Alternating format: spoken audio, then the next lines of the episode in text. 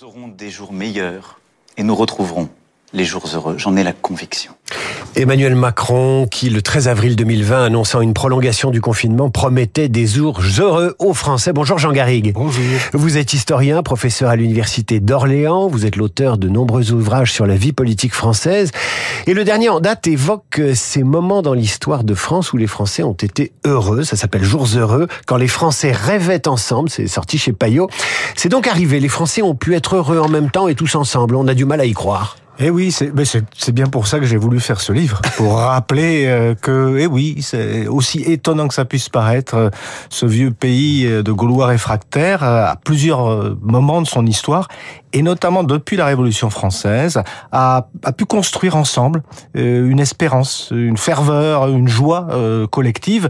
Alors ce sont des moments qui souvent ont été éphémères, d'autres quand même qui ont tracé finalement la ligne de ce qu'est notre histoire contemporaine, mais ce sont des moments qui ont existé, qui ont été très forts, et je voulais les rappeler. Alors il y a beaucoup de facteurs qui peuvent empêcher les Français de rêver, leur propre tempérament, vous l'avez dit, les Gaulois réfractaires, les questions de politique internationale, évidemment, les questions économiques, le chômage, les guerres civiles, les révolutions.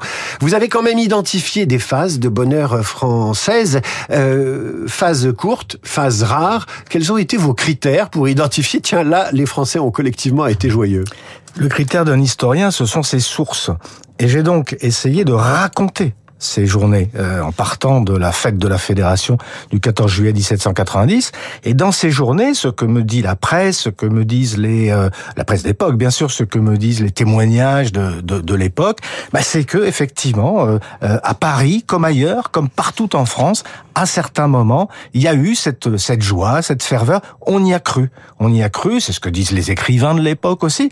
Et on y a cru sur des bases qui souvent étaient des bases très solides, qui étaient les bases d'un horizon nouveau, d'une construction politique nouvelle. Les hommes du 14 juillet 1790 pensaient qu'on allait créer une nouvelle nation française, égalitaire, libre, avec un contrat d'ailleurs avec Louis XVI au départ. Ensuite, le roi a disparu. Mais à toutes ces périodes-là, il y a une adhésion collective à un projet et un horizon. Et c'est ça qui est intéressant. On va se focaliser sur la France de la fin du 19e et du 20e et début 21e.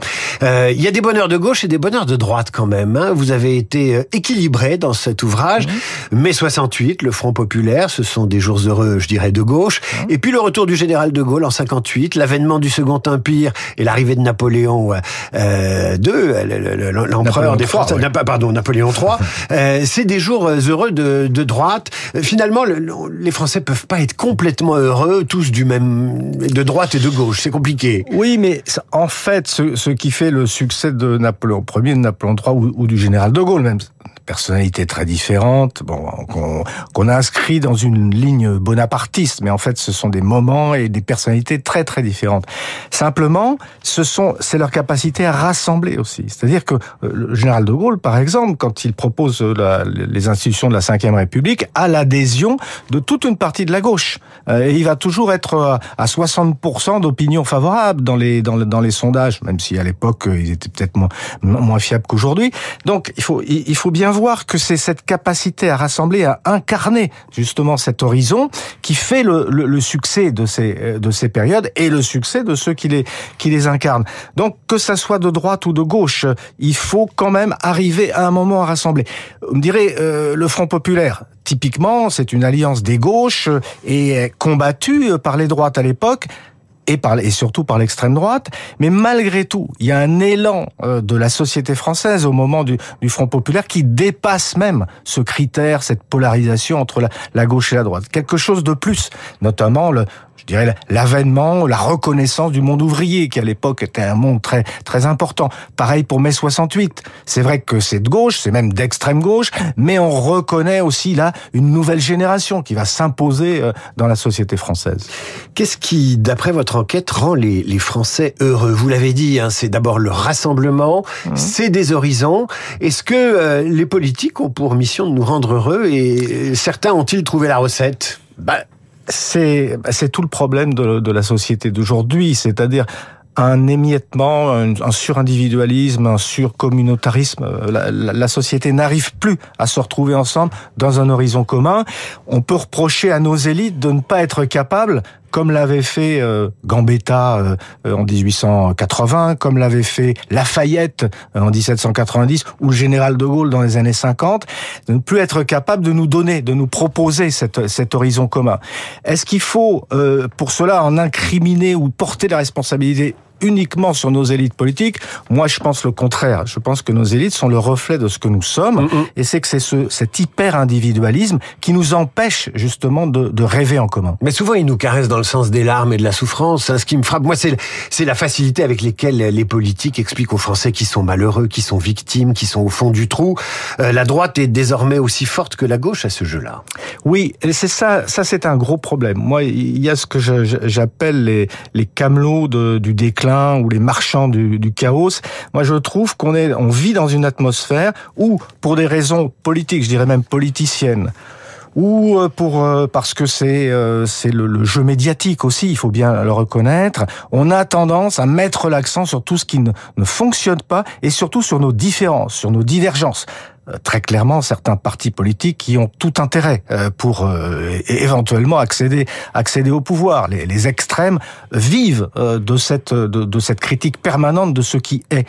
Et si vous n'essayez pas un tout petit peu d'insuffler de la positivité, de l'espoir justement, quelque chose d'un horizon collectif, bah c'est très difficile quand même d'aboutir à ces jours heureux. Est-ce que vous vous êtes penché sur le travail des sondeurs qui nous disent, quand on interroge les Français sur leur ville, se déclarent heureux. Quand on les interroge sur la vie collective, c'est-à-dire la vie des autres Français, ils estiment que les Français sont malheureux. Quel paradoxe! Ben oui, c'est bien c'est une des raisons pour lesquelles moi j'ai eu envie de faire ce livre, parce que cette idée de l'émancipation individuelle, finalement, elle a toujours été. Et la capacité à la transposer dans le collectif, c'est ce qui fait toute la difficulté et ce qui a fait justement ces jours heureux. Et je répète, ça doit partir de l'individu citoyen. Ça doit partir, à mon sens, d'une sorte de reconquête de ce qu'est notre citoyenneté, notre statut, finalement, quel est le sens de vivre ensemble. De vivre ensemble, au-delà de la famille, au-delà des amis, au-delà d'une collectivité, au-delà même d'une commune. Qu'est-ce que c'est que vivre ensemble? Si on ne se pose pas ces questions, malheureusement, c'est pas du tout le sens que prend nos sociétés.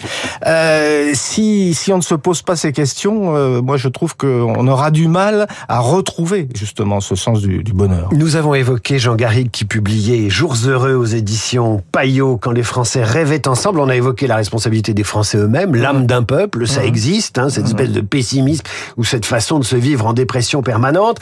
On a évoqué les politiques, on a évoqué les sondeurs. Il faut parler des médias, il faut balayer devant sa porte. Nous adorons les catastrophes, les trains qui n'arrivent pas à l'heure, mais il y a des trains qui n'arrivent pas à l'heure. Il y a surtout des catastrophes, surtout aujourd'hui. Oui, c'est tout le dilemme on est en ce moment dans une véritable catastrophe politico-militaire au Proche-Orient. Non, c'est tout le dilemme des médias. Ils doivent informer et ils doivent dire tout ce qui arrive. Simplement, il y a peut-être une exploitation de l'information qui est faite soit par des médias qui ont des intérêts politiques ou autres, soit évidemment et d'abord par les responsables politiques. Je pense que la responsabilité, elle est de leur côté, essentiellement. Si je vous ai bien lu, il y a quand même un facteur qui rend les Français heureux et qui les fait rêver, c'est la fierté. Les Français, ils ont besoin d'être fiers, et cette fierté s'exerce souvent à travers des hommes ou des femmes, des hommes seuls ou des équipes, et le dernier moment de joie collective et de bonheur collectif qui fait rêver, sur la base d'une illusion, puisque c'est la France black-blanc-beurre, on en est loin aujourd'hui, c'est quand même la victoire de l'équipe de France de football en 1998. C'est le dernier chapitre de ce livre qui en compte une quinzaine, un peu plus d'une quinzaine, 18 je crois. Voilà, ça a été le dernier moment où effectivement, autour de cette fierté, là aussi gauloise peut-être, même qui s'appuyait sur cette diversité, on s'est dit que voilà, on était quand même capable d'être les meilleurs au monde. Ça c'est vraiment une vieille idée, elle court depuis la Révolution française. les révolutionnaires appelaient ça la grande nation. Et la grande nation avait le devoir, presque d'imposer au monde ce qu'étaient ses valeurs de liberté, d'égalité, fraternité, celles des Lumières. Et la France était le pionnier, était le pays qui était en tête de tous les autres pour offrir au monde ces valeurs-là. Alors évidemment, nous sommes aujourd'hui une puissance de deuxième zone, de deuxième plan, donc c'est beaucoup plus difficile. Le général de Gaulle nous a donné l'illusion que nous étions une très grande puissance, ce qui de manière objective n'est pas tout à fait la réalité. Un dernier mot, vous évoquez aussi l'exposition universelle de 1900, me semble-t-il, hein, c'est 1900 ? Alors 1889, le centenaire de la Révolution française. Et vous dites que les Français ont été très heureux à ce moment-là, je voudrais qu'on se projette. Est-ce que les JO peuvent nous rendre ce bonheur comparable à l'exposition universelle de 1889 ? Ils nous rendront certainement du bonheur si des victoires sont à souligner à ce moment-là, et il y en aura certainement sur certains plans.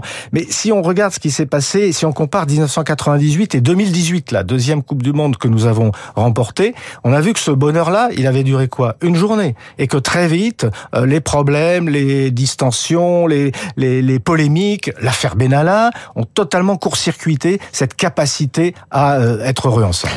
Jean Garrigues, un homme heureux qui publie Jours heureux, quand les Français rêvaient ensemble, ça vient de paraître chez Payot. Merci Jean Garrigues d'apporter de l'optimisme dans l'actualité du jour et sans doute de la semaine. Dans un instant, le rappel des titres, la revue de presse d'Hervé Gattegno et nos esprits libres exceptionnellement aujourd'hui, deux spécialistes d'Israël et du monde arabe, Frédéric Ancel et Antoine